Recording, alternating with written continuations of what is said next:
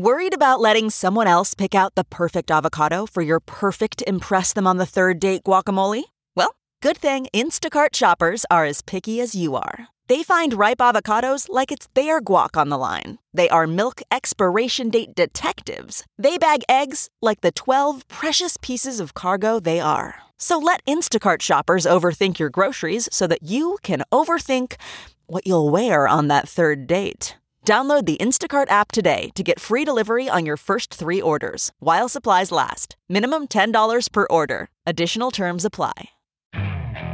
Okay, picture this. It's Friday afternoon when a thought hits you. I can spend another weekend doing the same old whatever, or I can hop into my all new Hyundai Santa Fe and hit the road. With available HTRAC, all wheel drive, and three row seating, my whole family can head deep into the wild. Conquer the weekend in the all-new Hyundai Santa Fe. Visit HyundaiUSA.com or call 562 for more details. Hyundai, there's joy in every journey.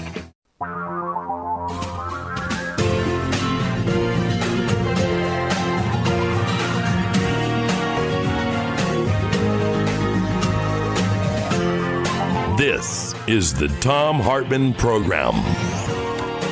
And greetings, my friends, patriots, lovers of democracy, truth, and justice, believers in peace, freedom, and the American way. Thom Hartmann here with you. We've got a lot on the program today. Our one guest will be Professor Richard Wolff. I want to ask him what is financialization and how has it damaged America? It plays into my rant today, which I'll get to in a minute. You know, it's a large issue.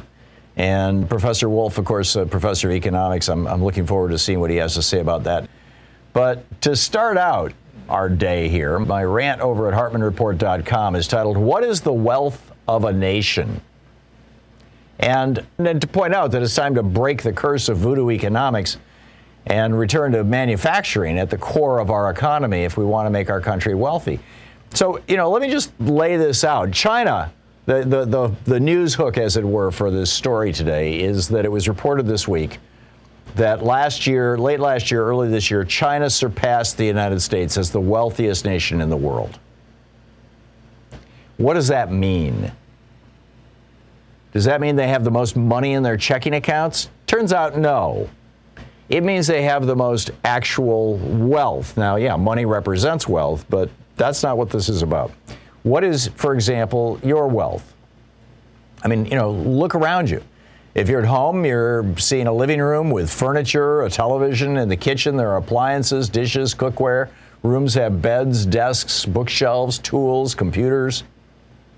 The house sits on a foundation. It's made out of two by fours and sheetrock and copper wiring and plumbing and siding and roofing. All of that is wealth. This is all stuff that has value. Value in this sense isn't cost. Cost, you know, uh, the, the value is intrinsic to the items themselves, their ability to, to make life better for us. You know, the, yeah, they were purchased at a particular time at a particular price with something else of value, for example, money in exchange for hours of your work. But because most of them are manufactured goods that will last for years, decades, maybe even centuries, they represent lasting wealth and all of them together your home, all the stuff in it. That's part of your wealth. Now, add your home to all the others in the country of all sizes and, sh- and shapes and all sorts. Add in the commercial space in the country, all the buildings, the farms, and the farmland, everything touched by human hands or machinery. And what you have basically is the wealth of the nation. So, how does a nation create wealth? Well, if there's a factory down the street that's taking in freshly sawed wood and turning it into furniture, they're literally creating wealth. They're taking the raw material of a forest, they're applying human labor to it, and they're producing things of lasting value. That's wealth. But what if they're making hamburgers instead of furniture? I mean, it's a continuous thread from nature to your mouth, right? Plants are grown, they're fed to animals, the animals are slaughtered, they're they're uh, you know processed. They're they're added to pickles and tomatoes and onions and lettuce and buns and poof poof. You've got you know uh, ketchup. You've got a you've got a hamburger. But does that rec- represent wealth? No, it doesn't. And this is the difference between a manufacturing economy and a service economy. You know, Ronald Reagan notwithstanding, I realize he tried to reclassify McDonald's as a manufacturing facility because our manufacturing numbers started falling off the edge of the earth in the 1980s. But creating burgers doesn't create any more wealth than if I loaned you $1,000 and you paid me back $1,100 with, you know, $100 interest. Does that create wealth? Well, it puts $100 in my pocket, but where'd it come from? Did it get created out of nowhere as a result of human labor, like, you know, turning a piece of wood into a piece of furniture? No, it didn't get created. It got transferred. That $100 interest was transferred from you to me, or vice versa, if you had loaned me the money. That's called financial activity, right? As Adam Smith wrote in his book Wealth of Nations back in 1776, well, actually, the title of the first chapter of his book lays it out. He, he was into long titles. And this was the title of the first chapter quote, of the causes of improvement in the productive powers of labor and of the order according to which its produce is naturally distributed among the different ranks of the people. In other words, the productive power of labor is what produces wealth. Adam Smith wrote, this is a quote from his book, Wealth of Nations. The most opulent nations indeed generally excel, excel all their neighbors in agriculture as well as in manufacturing, but they are commonly more distinguished by their superiority in the latter, in manufacturing, than in the former, in agriculture. When Reagan tried to call fast food manufacturing, William Safire in the New York Times called him out. This was May 31st, 1982. The title was the headline in the New York Times Big Mac supplants Big Steel as manufacturing jobs lag. Quote, when steel is made, for example, jobs are provided not only in the steel mills, but ultimately in the production of items made from steel, such as cars, farm equipment, home appliances, and in the sale and repair of those items. When a hamburger is sold, it's merely consumed. No further jobs are created. But jobs in the steel industry decreased 14%, and today the industry has 30% unemployment. Keep in mind, this was the Reagan 80s. As our country began to collapse under the burden of Reagan's neoliberal ideas. I lived and studied in Beijing back in November of 1986. And I remember standing in Tiananmen Square. There's this giant, you know, a major road, like a, you know, 10, 12 lane road, uh, just kind of across the way from Tiananmen Square. And I remember standing there in Tiananmen Square and watching this ocean of black bicycles. Keep in mind, this was 1986 an ocean of black bicycles. Maybe every 10 minutes, a single car would go by. They were always black limousines. You know, they were government officials. The air was thick with smoke from coal, which was piled, these coal briquettes were piled in neat little three foot tall pyramids on the back streets and the residential streets. And everybody heated just one room in their house. This was November. No skyscrapers, no neon lights, no vibrant storefronts. The streets were covered with coal dust. The houses and apartments were gray and drab, and everybody dressed the same in cheap cotton clothing. That was 1986 in China.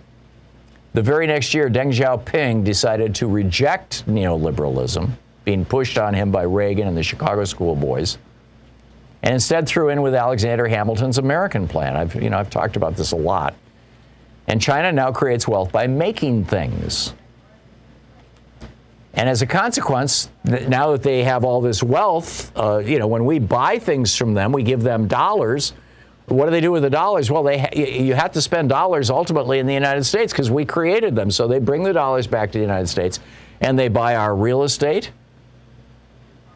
In, in just 2017 through 2018, they picked up 80,000 U.S. residential properties, which is driving up the price of real estate. They're buying our company. Remember Smithfield Foods? The company where Donald Trump ordered workers back to work. They've got 500 farms across the United States. They call them farms. I call them factory farms. They're owned by China or Chinese. 40% of the asset values of all companies in America now are foreign owned. Why? Because we are not making things here anymore this this whole Milton Friedman's whole neoliberal free trade agenda has just devastated America. We've sold off our companies and our real estate to foreign interests. And now we've got these so-called supply chain disruptions, and everybody's trying to blame this on, on Biden. Isn't it amazing? All the media, oh, supply chain disruptions. Uh, Joe Biden's in trouble. Well, why do we have supply chain disruptions? Because we have a supply chain to Asia. Why do we have a supply chain to Asia? Reaganomics, neoliberal free trade policy. Reagan renegotiated the General Agreement on Tariffs and Trade. Reagan and Bush negotiated NAFTA. And yeah, Clinton signed it and went along with the program. I mean, you know, nobody has pushed back on this other than Trump, and he did it in a completely incompetent, totally confused way. So basically, you know, there's been no effective pushback on this since the 80s. In 1975, we had a $16 billion trade surplus. Now we're averaging $700 billion a year in a trade deficit, which means that basically every year, another $700 billion of America gets sold to some, you know, to, to, to people, businesses, or governments outside the United States. Finance doesn't make a damn thing. Nathan Lewis in Forbes, he said, Our financial system is basically a bloated parasite. During the 60s, the financial industry accounted for 6.2% of all employment income, 14% of corporate profits. By 2014, it accounted for 12.5% of all employment income and 26% of all corporate profits. And finance doesn't make a damn thing. We've got to start manufacturing again in the United States. We've got to start manufacturing in the United States. What we need is an honest debate about how to make that transition. Nobody's even discussing it. Instead they're sitting around complaining that Joe Biden hasn't been able to magically fix the supply chain that 40 years of Reaganism brought us. How is this a, a you know a good thing? We have to begin talking about this. This is the Thom Hartmann Program back with your calls and, and more of the news of the day. I also want to get into why is the media hyping inflation and ignoring the good news, the good economic news right after this.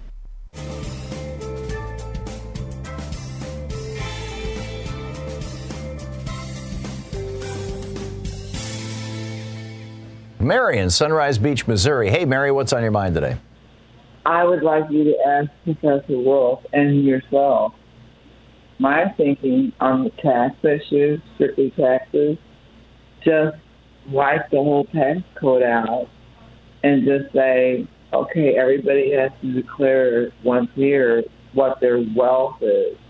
You know, forget about wages, forget about everything. It's just what is the worth of your total assets as if you had died well, that's what that's what Elizabeth Warren proposed. You know, only it wouldn't kick in until your wealth was over a billion dollars. I think. Well, my thinking is keep your first ten million, even if you know. Sure. Yeah, if you have ten million dollars worth of wealth, keep it, and anything over that, whatever it's worth, it might be, you know, forty billion for all we know, but whatever that's worth, over ten million you pay 60% tax on it. Boom. Yeah. You know, there there have been countries. Uh, actually, wealth taxes were a big thing in Europe for a while. They've largely gotten rid of them, you know, as as neoliberalism crept around the globe. But I think you're onto yeah, something, Mary. I think you're onto it. It's the only true way to even things out. Yeah, I wouldn't. I, am I'm not sure I'd go to the 60 percent, but but I get your idea, Mary. I got to I got to move along, and, th- and thank you for the call, Dave in Silicon, Washington. Hey, Dave, what's on your mind today? Hey, Professor Hartmann. Yes, Professor Hartmann. Okay, there's so much confusion out there about class, middle class, working class. You know, the the scientific way to do this is by usually looking at the means of production. If you own the means of production, in other words, if you're the 1%, then you are a capitalist. If you are among the 99% or so, 90 plus percent, if you have to work for a living, or if you're dependent on a salary, a wage, or, or, or what you call it, uh, retirement, you are working class and the middle class is actually a very small group.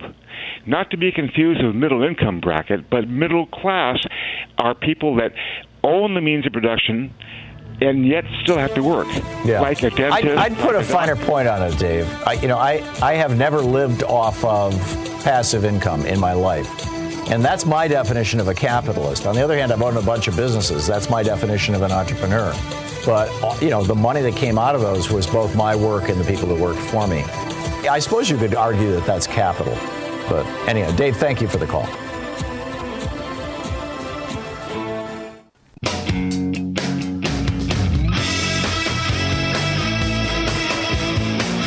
Thom Hartmann here with you. Okay, the other thing I wanted to mention, I just wanted to bring this up, is th- this is making me crazy. This is about the media. Eric Boehlert is writing about this in his newsletter. I believe it's today. It might have been yesterday afternoon, but uh, you know, one or the other. Here's what he wrote. He said, "When the U.S. job reports was released for the month of October, showing a surge, a surging economy, adding 531,000 jobs. Right, this is mind-boggling. This is better than anything Donald Trump ever did." As well as revising estimates for September and August, confirming an additional 235,000 job positions were created. What did NBC Nightly News lead with? What did ABC World News tonight lead with? Neither network, he, he notes, considered 766,000 new jobs to be an important development.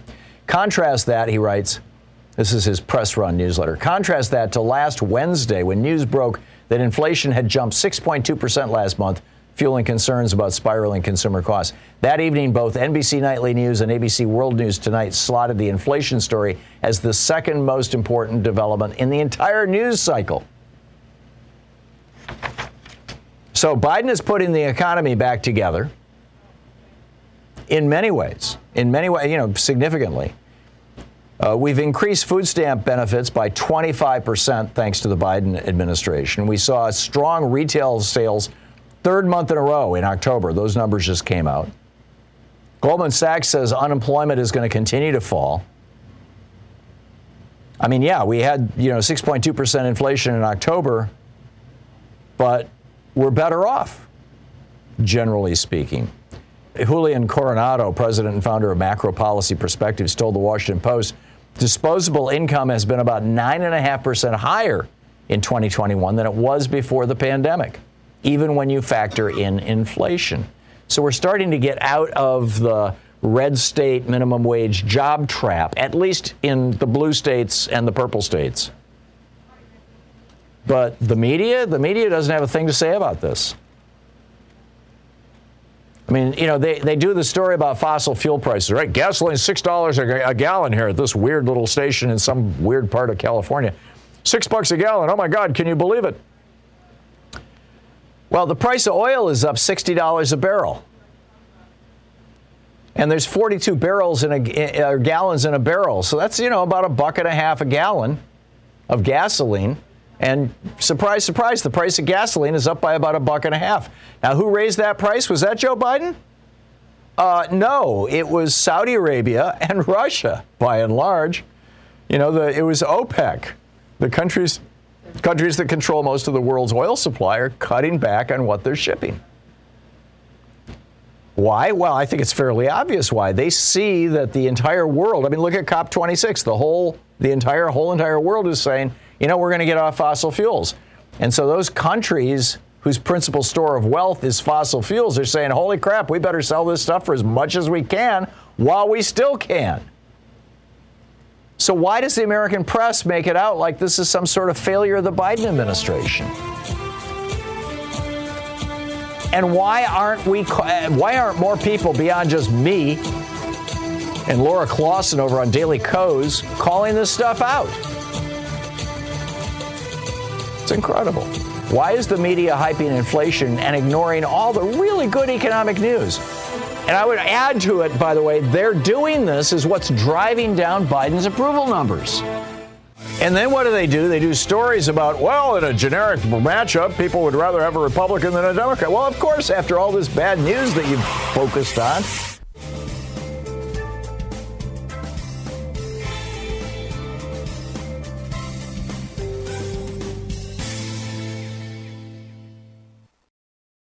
Sometimes Louise and I just crave a restaurant quality dinner at home without doing all the work or driving. Well, Cook Unity is the first chef to you service delivering locally sourced meals from award winning chefs right to your door every week. and it appears to be less expensive than other delivery options. Go to cookunity.com slash Hartmann with two N's or enter the code Hartmann with two N's before checking out for 50% off your first week. We just received our first meals from Cook Unity, and what a huge difference it is to get the best chefs in the country to bring creative, delicious meals to us and you every week. Every meal is handcrafted by chefs and made in local micro kitchens, not large production facilities. We just had the Chipotle maple glazed salmon with green beans and mango pico de gallo. It had everything we love in a meal. They have all sorts of options like vegan, paleo, pescatarian, gluten free, and more. Menus are posted two weeks in advance, so you have plenty of time to choose. Experience chef quality meals every week delivered right to your door. Go to cookunity.com slash Hartmann with two N's or enter the code Hartmann with two N's before checking out for 50% off your first week. That's 50% off your first week by using the code Hartmann or going to cookunity.com slash Hartmann. Okay, picture this. It's Friday afternoon when a thought hits you. I can spend another weekend doing the same old whatever, or I can hop into my all-new Hyundai Santa Fe and hit the road. With available HTRAC all-wheel drive and three-row seating, my whole family can head deep into the wild. Conquer the weekend in the all-new Hyundai Santa Fe. Visit HyundaiUSA.com or call 562 for more details.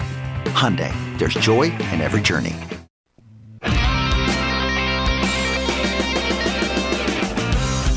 Thom Hartmann here with you and picking up your calls. Carrie in Arlington Heights, uh, Illinois. Hey, Carrie, what's on your mind today? Hi, Tom. I want to ask you how you think your theory differs from mercantilism. it's a good good question. There's a lot of different ways to define mercantilism. Let me give you two different definitions, okay? This is from uh, Investopedia.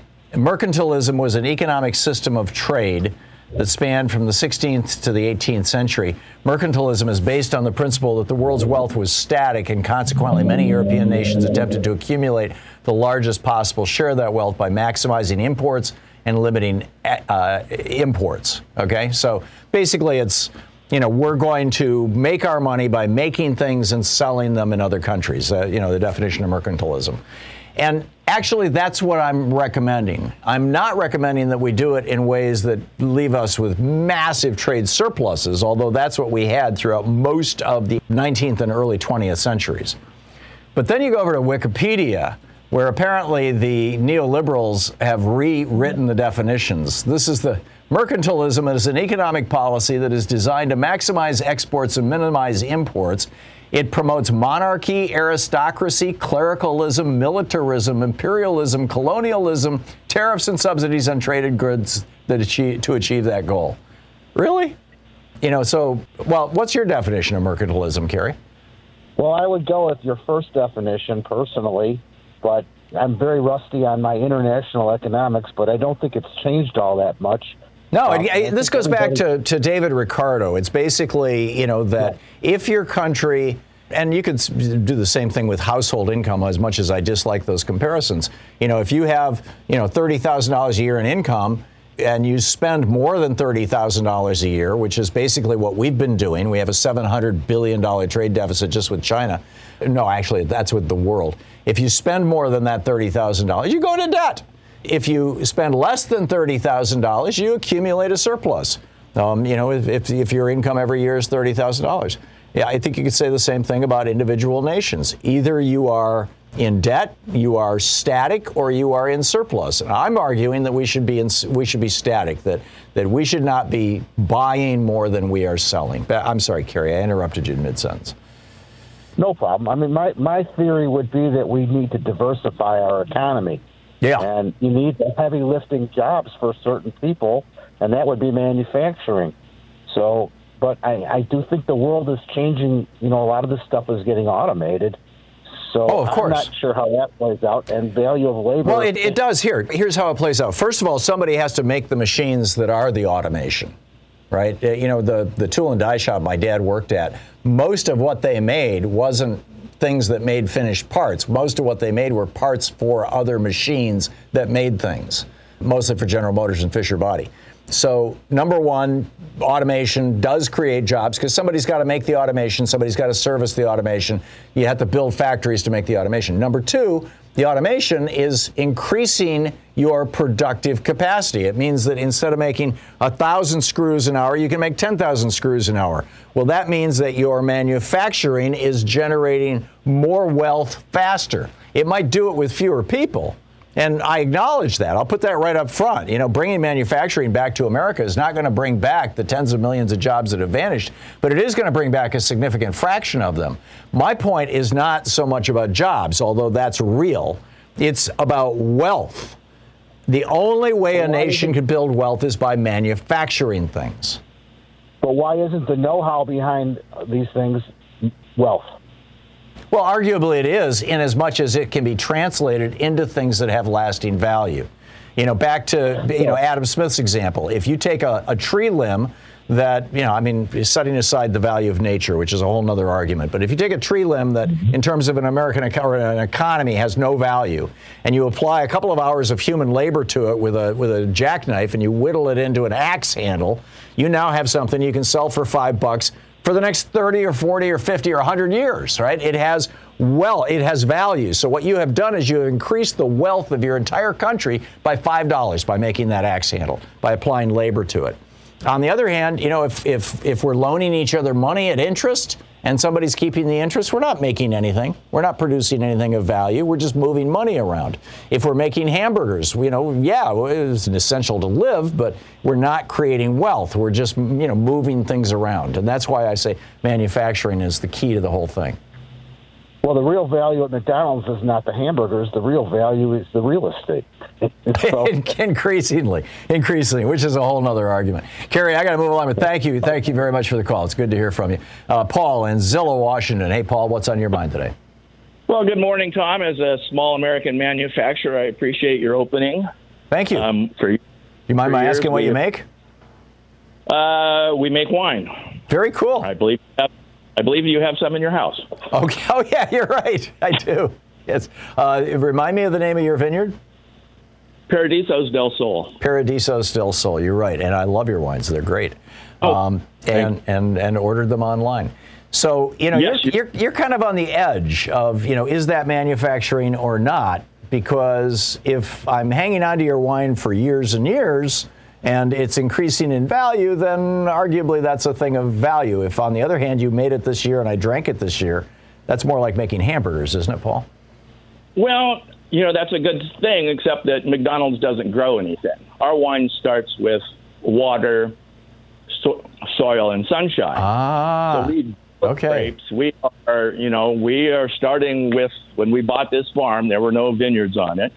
We have developed the vineyards. In that process, we've increased the value of our property. So we are paying property taxes on a regular basis. Right. We then produce wine, and we don't, you know, unlike McDonald's, which receives a truckload of food on the morning and ships food out all day, uh, our wines take years. So mm-hmm. we process the grapes, aging the wine before bottling between one and three years. Then we bottle it and age it longer. Every year I have inventory, I pay tax on that. So I'm actually paying wealth taxes regularly. You're right. Property every tax is a wealth tax. We all pay a wealth tax. Yeah, every bottle of wine that leaves our farm has had an inventory tax for at least two years. Wow. Wow. So I view that as a wealth tax, and a lot of our wines don't leave for five years, so we're we're paying taxes five times on that wine. Very cool. And so the, you know, that's one of the real challenges of how we can equitably tax wealth. I mean, most Americans, their biggest, and you've said this many times, their biggest uh, substantial wealth is in their home, and they're paying wealth taxes on their home, property taxes. Right. And uh, yeah, then then the question is, how do we deal with these people who are um, who have become obscenely rich and are getting richer? Because you know, one one of the things challenges for me the last couple of years is we've always tried to use only products made in America. So uh, I've always intentionally bought bottles manufactured in Seattle, Washington, out of recycled glass. Mm-hmm. But something happened in 2016. Suddenly, all the wineries that had been buying Chinese glass uh, were now finding American glass to be more price competitive. And now, as a little guy, it's almost impossible for me to get the bottles that I used to purchase. I've actually ended up having to bottle wine in Chinese bottles because currently we have a real wine bottle shortage problem in America. That's amazing. That's amazing.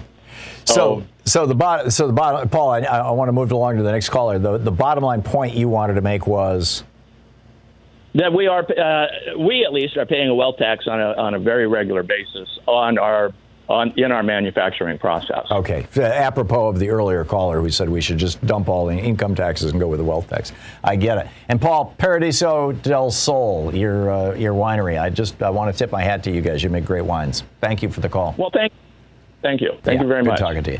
Ted in Washington D.C. Hey Ted, what's up? Hi, Thom. I, I was I was calling because you uh, asked a question about why manufacturing is, you know, so so bad in this country, and I, I think I have at least one part of the answer.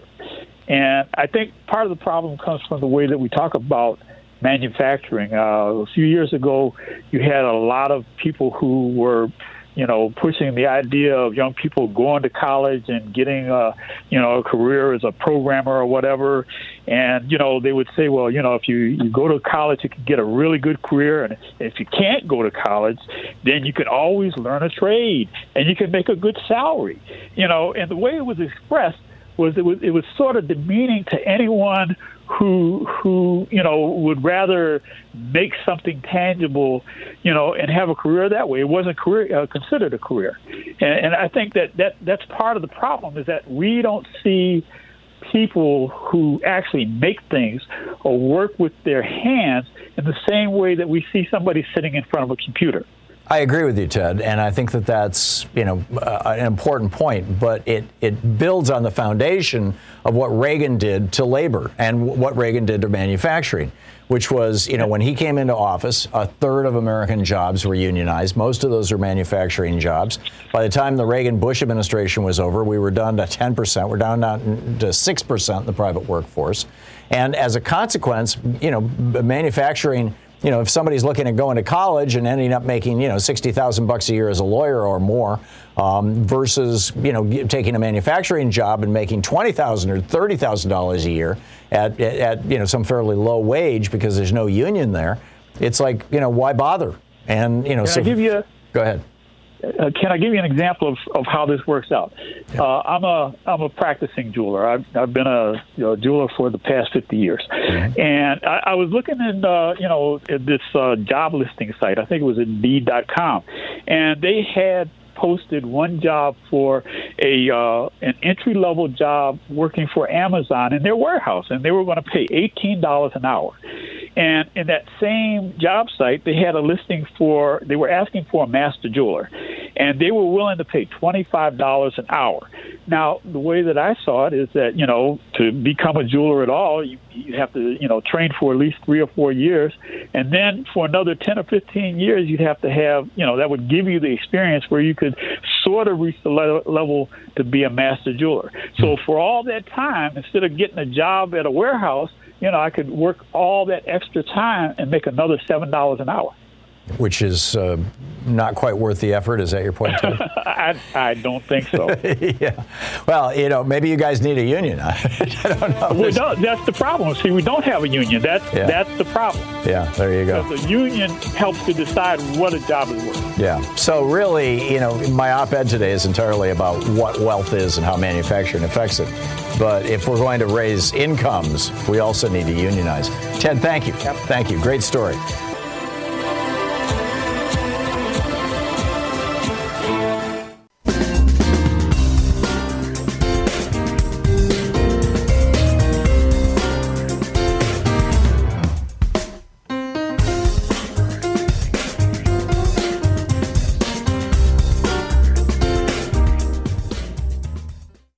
In Spokane, Washington. Hey, James, what's up? Good morning, Thomas. How are you? I am well. How are you today? I'm not in jail and I'm not in the hospital yet. yeah, still, So- still breathing, still talking. So, what's on your mind, James? Upright. Well, apparently, you know, it's clear we have a financial economy, okay? And uh, Heavily therefore the people at the, yeah. Yeah, and the people at the top are billionaires and they're financial terrorists. They're psychotic by nature of their investments, if nothing else. They have to be financial terrorists. Workers in this country are not middle class. A former caller was right. You're middle class soundly, and God bless you. Very productive as a middle class member. Working class, never been middle class in any country so far, as far as I can tell.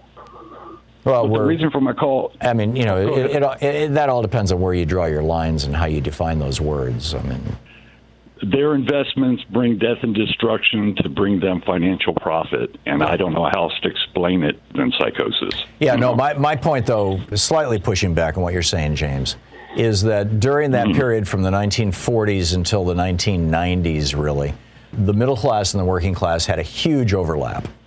And what has happened since the 1990s as a, re- as a result of Reaganism and free trade in particular, uh, and the deunionization of America, is that that overlap between the middle class and the working class has decoupled, and increasingly the middle class has pulled away from the from the working class.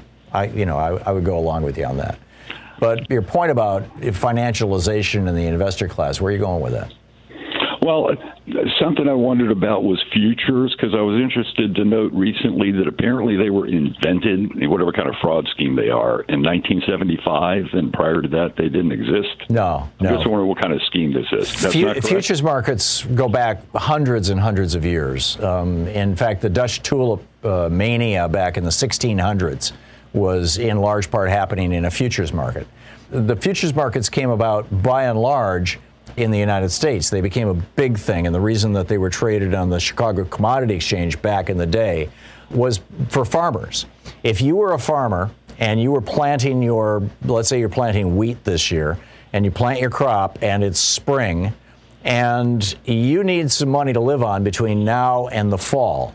And so you think your crop is going to be worth, say, 100,000 bucks if it's a really good year with great weather, your crop will be worth $110,000. If it's a really crappy year and it rains a lot, um, and you lose some of your crop, your crop's only going to be worth $90,000 at the end of the year. I so see. what you do is you go out to Kellogg's and you say, "Hey Kellogg's, I will sell you in advance my crop for $100,000 because that's what I think is probably the, the safe middle point. I'll sell it to you for 100,000 bucks. Kellogg's buys that. That's a future. They buy it's an option to buy your wheat at a particular price.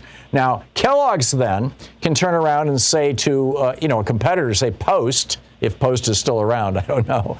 Um, you know, who used to make uh, uh, grape nuts. Uh, they can say to Post, "Hey, we've got a future for you know a, a hundred thousand barrels of wheat and we probably won't use them, so we'll sell them to you. It's a hundred thousand dollar future. We'll sell it to you for one hundred and five thousand, and so you get all this trading in futures. That that's really where it all started, James, and it was to protect gotcha. the farmers. So, you know, by Fraudulent and large. because it's American now. Fraudulent because it's USA. Oh, it's been turned into a scam. I mean, probably half the activity on the futures market now has absolutely nothing to do with that kind of thing.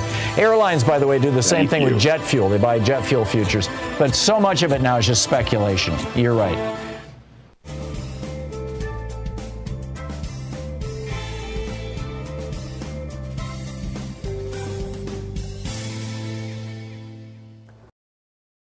Quick math. The less your business spends on operations, on multiple systems, on delivering your product or service, the more margin you have and the more money you keep.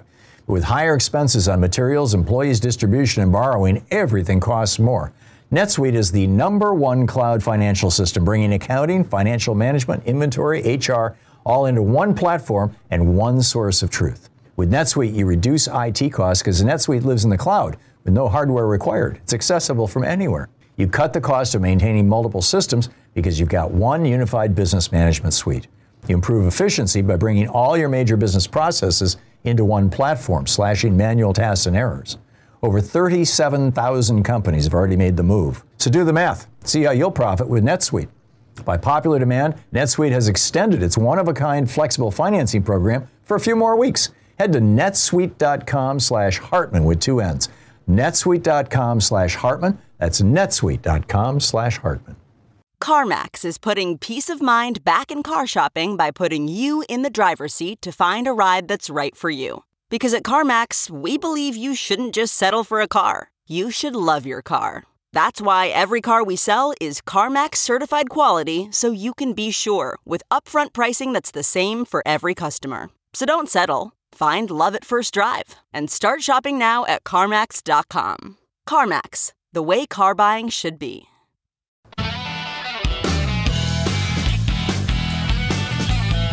Larry in Los Angeles. Hey, Larry, what's up?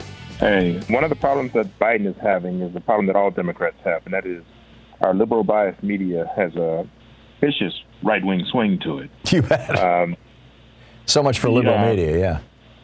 Yeah, when Bill Clinton was president and we were having the tech boom, it was a true revolution. Republicans named it a bubble. The one thing that you'll know about bubbles bubbles do not come back and then lead the economies for the next couple of decades. That tech boom was a real tech revolution. You're right. And, you're absolutely uh, right. Now, the stock market did go up a little more than it should have as a result of that, but you're absolutely right. not. You don't think so? Actually, not. What happened is uh, Alan Greenspan was trying to get George W. Bush into the White House. So he took the Fed rate up to 6.5% for Bill Clinton while that tech boom was going. That destroyed the tech boom in America, but it didn't destroy it in China. China right. came in and picked up bargains in America, and they've been running ever since, running ahead of us ever since. Not not actually leading us, but are gaining on us, and they may have left us uh, we reached the point now where they're ahead of us. But it was the it was what Alan Greenspan did to destroy Bill Clinton's economy, and then the news media just picked up on the talking points of the Republicans. It was yeah. a, they called it a, a bubble, and like I said, bubbles don't come back and lead the world in the economy for decades on end. Right. It was yeah. Tech is. I mean, look at the S and P. Tech is, is is still driving the economy. It's still doing it, and and China never had a recession back then. We yeah. did. Yeah. And the only reason why we did is because the Republicans made it happen, which is something that they try to do every time. Right. When Obama was in the White House, the uh, Federal Reserve kept the uh, Fed rate down to zero. Keeping it down to zero actually stifles the economy, but also raising it also causes the stock market to go down. So just as Obama was uh, ending his economy, I mean his uh, stay in the White House, just like Bill Clinton, the Fed started raising interest rates. Right. And they did it to Obama. They did it to Carter. They did it to um, Clinton. To Bill Clinton. And then if you look at what happens whenever a Republican's in the White House, the Fed rate always goes down in those last years. Like, right. like and they're talking about now raising it just in time for the 2022 election again. Right. And they did it for the 20 uh, the 1994 election also. That's what um, uh, uh, Alan Greenspan did then. Hmm. They do this every time it's, it's uh, the recession, the um, election time comes along because they're trying to get Republicans in the White House, and then Amazing. and then the uh, news media just picks up on the right wing talking points, and so they they right now they're not talking about the fact that oh my, what happened to all those long lines, food lines that were occurring a year ago when um, we were in Trump time. They're not comparing Biden with Trump time, but in Trump time a year ago, uh, the lines went on for miles.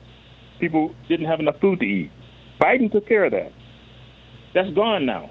Yeah. I looked at the internet this morning and I couldn't find a single um, story about um, food lines. You're right. You're right, and the, and those stories have, have just largely vanished. I mean, you know, we've, yeah. we've got some and new problems. So what's, what's the big the big story now is inflation. But if inflation is hurting Americans so badly, you would see them in those food, food lines because we would be running out of food. We're not running out of food, so inflation is not really hurting the American people bad right now. Yeah, and like it did a year ago. Yeah, and I do think it's going to be a temporary thing. I mean, you know, there, there will be a lasting impact from it, but I think it's a temporary thing.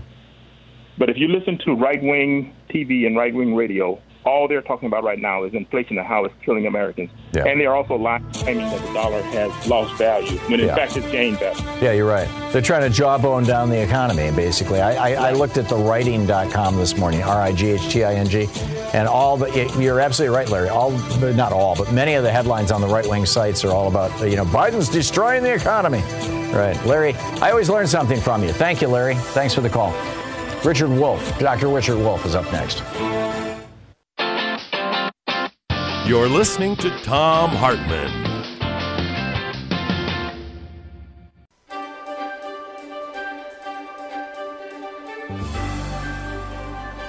Today on the Thom Hartmann Book Club with Thom Hartmann University, we're reading from uh, what is apparently Donald Trump's second favorite book. His number one, according to his first wife, as I recall, was the collected speeches of Adolf Hitler, which was on his bedstand next to his bed for years.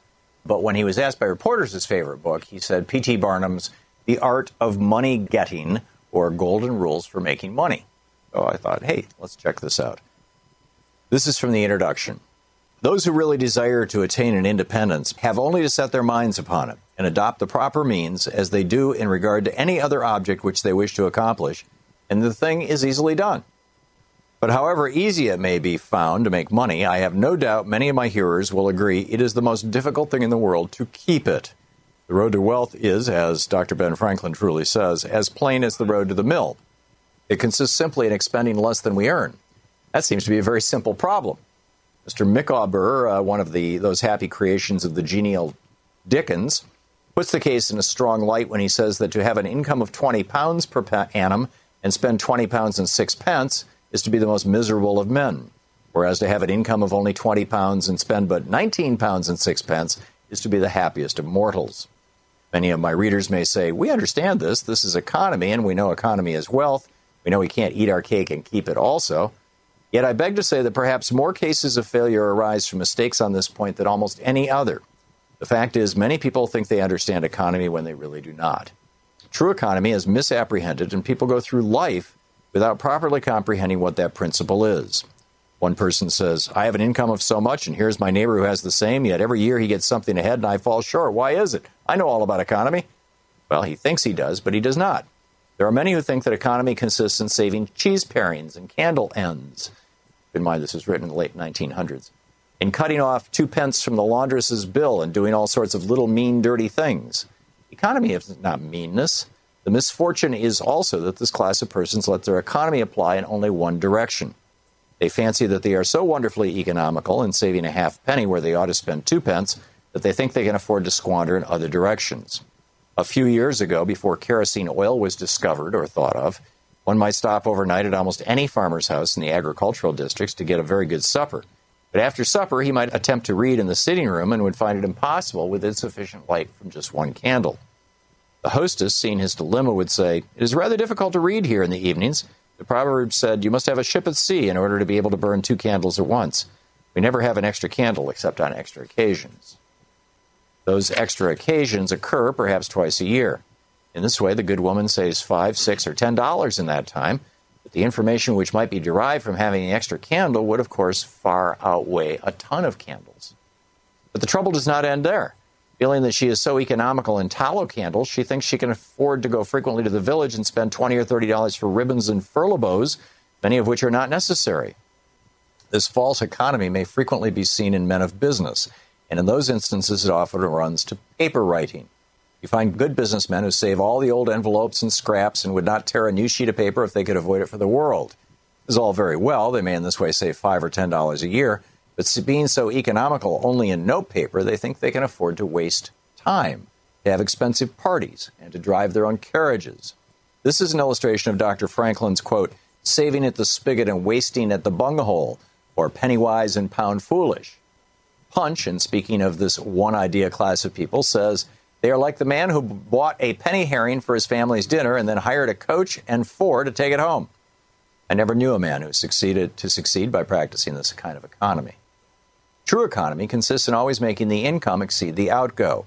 Wear the old clothes a little longer if necessary, dispense with the new pair of gloves, mend the old dress, live on plainer food if need be, so that under all circumstances, unless some unforeseen accident occurs, there will be a margin in favor of the income. Penny here, a dollar there, placed at interest, goes on accumulating, and in this way, the real desire is, is attained.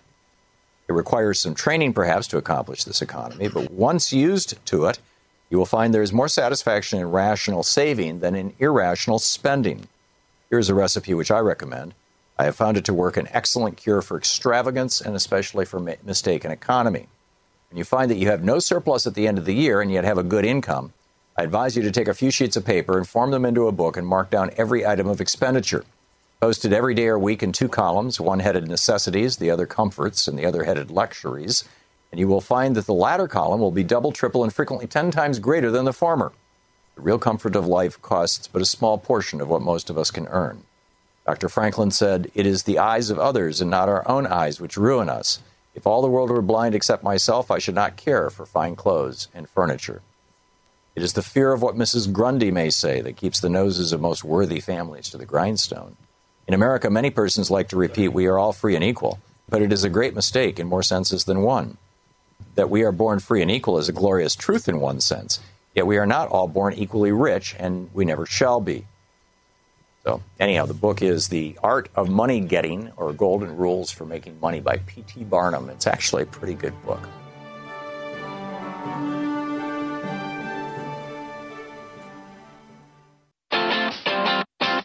You're listening to Thom Hartmann.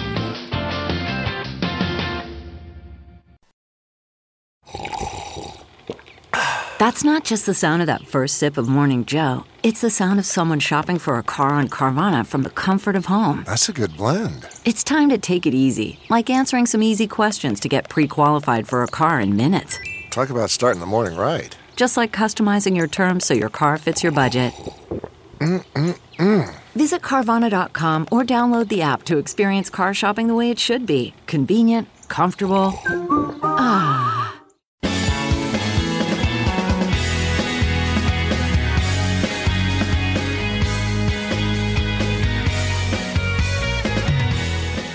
On the line with us is our old friend, Professor Richard Wolff, the economist, co founder of democracyatwork.info, author of numerous books. His most recent, which is also now available as an ebook, The Sickness is the System When Capitalism Fails to Save Us from Pandemics or Itself. democracywork.info, RD Wolff with two Fs.com, his websites. You can tweet him at Prof Wolff, P R O F W O L F F. Professor Wolff, welcome back. Basically, moving money around generally does not create wealth. It's just moving money around, it's transferring it from one class to another. I'm wondering if you could define what financialization is. There's a lot of talk about how the American economy, as we've deindustrialized over the past 40 years with this neoliberal free trade policy, as, as manufacturing has gone down, financialization has gone up. What does that mean?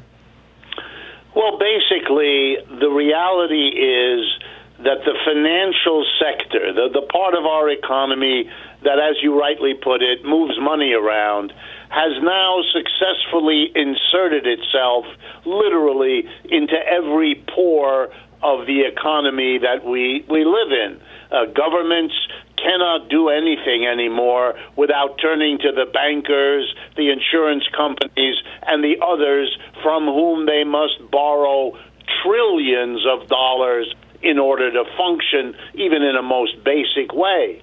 Corporations, which used to be uh, business entities that bought inputs, hired workers, and produced outputs, now have to spend huge amounts of time, energy, uh, percentages of their personnel dealing with moving money around. Corporations, for example, are in debt on a scale we've never seen in the history of the United States or indeed of any capitalism. Uh, every transaction corporations make has to be undertaken with an eye to the banker. Can they borrow to cover this transaction? Will they be able to get enough cash flow to service the debts that they've accumulated? And finally, households. This is in some ways the most remarkable thing of the last 30 to 40 years. That people who used to earn money working would then go out and spend the money in the grocery store, or the department store, or the hardware store. Now they're half of the time borrowing the money. Even if they go into a little corner store to get a, uh, a bottled water, they will use a credit card, for example, which is a loan. It's the way it works is that the bank literally lends you the money to buy that bottle of water, but instead of giving you the money to hand over to the merchant, uh, the bank directly credits the merchant with the money and debits your account. It means that the bank is in your face, in your business, literally all day, every day. And, and the result is that the, the, the bankers, having become the big middlemen, we used to call them, are taking a cut out of everything. Every transaction gives the financial uh, folks a commission, an interest rate, a share, uh, a say in what's going on, and they used it to become the big growth sector. So all the people who don't have jobs in manufacturing, if they're lucky, get a job working somewhere uh, in the insurance business, which is a kind of financial business. It simply gives us uh, some promise of money in exchange for our paying them premiums. It's just a money moving operation. And so we now have a capitalism in which everything is mediated uh, by debt. Everything is interspersed with a debt someone has to someone else. And here's one important consequence for people to take seriously.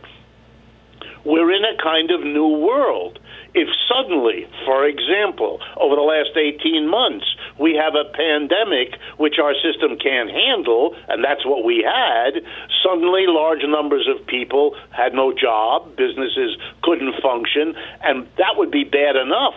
But that meant all these people and all these businesses could not service their debts. They couldn't pay the interest. They couldn't pay back uh, the principal that they owned. And that put all kinds of institutions, not immediately affected by the pandemic, into a terrible situation because this network of debt links everybody to everybody else. And so it makes our system much more vulnerable to instability than it already was. So, how did we get into this and and assuming that it's not a good thing for our economy, how do we get out of it? Well, the way we got into it is the way a capitalist economy gets into anything. Somebody somewhere has a profit motive. As we know, the dominant rule of our business is you set up a business, you get into a business, you expand the business if and so far as it's profitable. Uh, so I'll give you one example. Banks used to be mostly about lending money to businesses.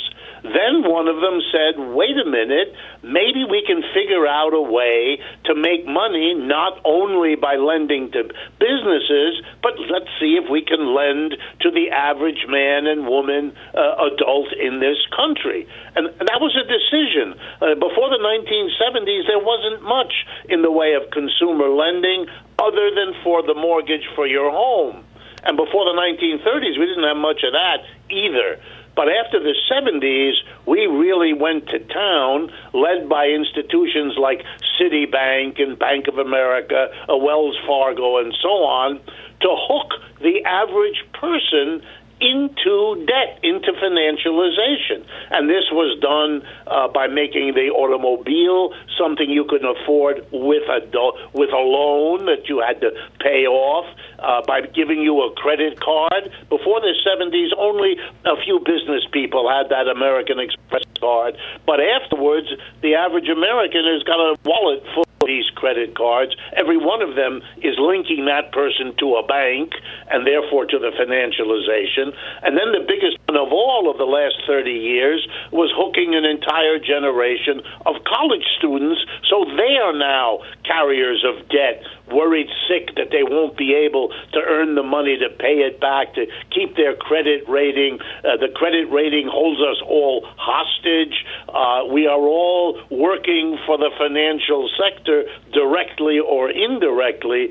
That's a process of profit driven banking that led the way in doing all of that. And I'm afraid that the only answer to your question, how do we get out of it, is this is now so core a part of our economic system that nothing less than changing the system is going to get us out of it. And, and I'm afraid that we are going to be seeing more and more instability uh, as people realize that this network this cobweb of debt linking us to, to one another means that if any part of this system gets in trouble, we're all going to be dragged down with it because we're all hooked into one another through this network of debt.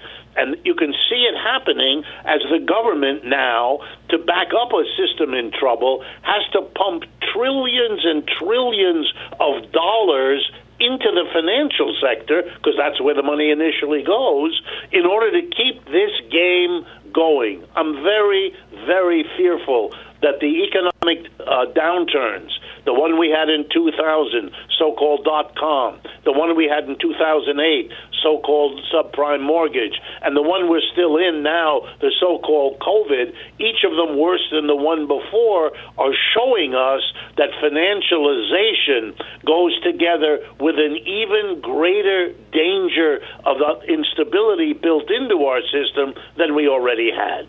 So I, I remember back in the 70s or 80s, I think it was.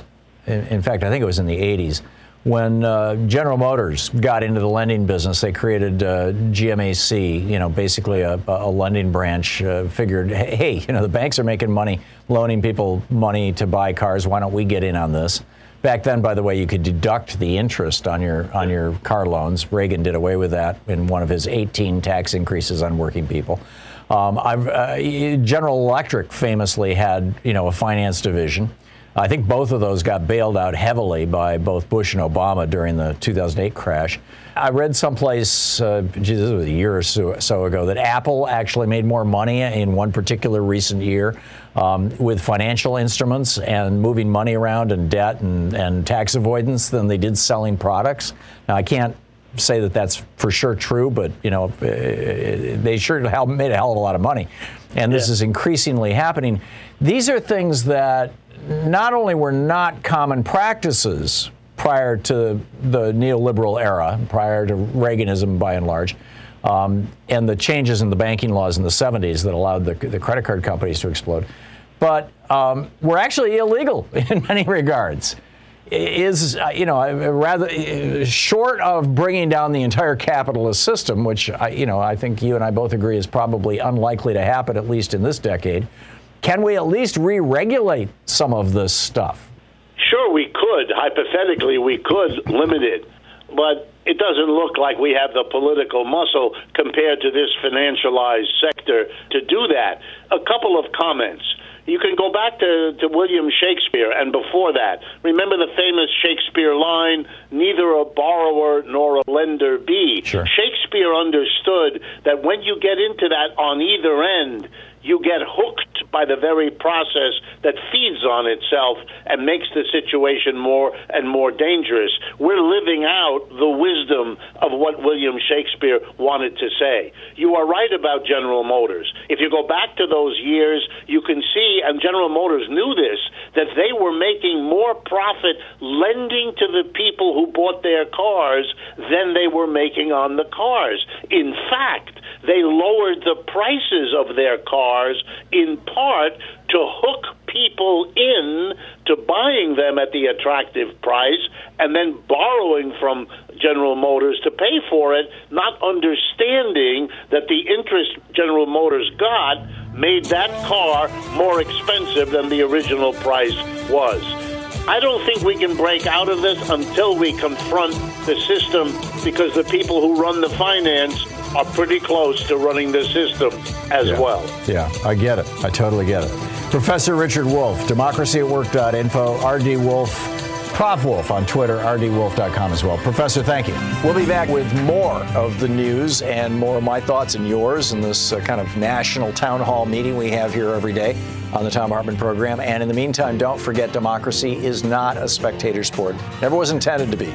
It requires you. So get out there, get active, tag, you're it. We'll see you tomorrow. You've been listening to Thom Hartmann. For audio and video archives, visit thomhartmann.com.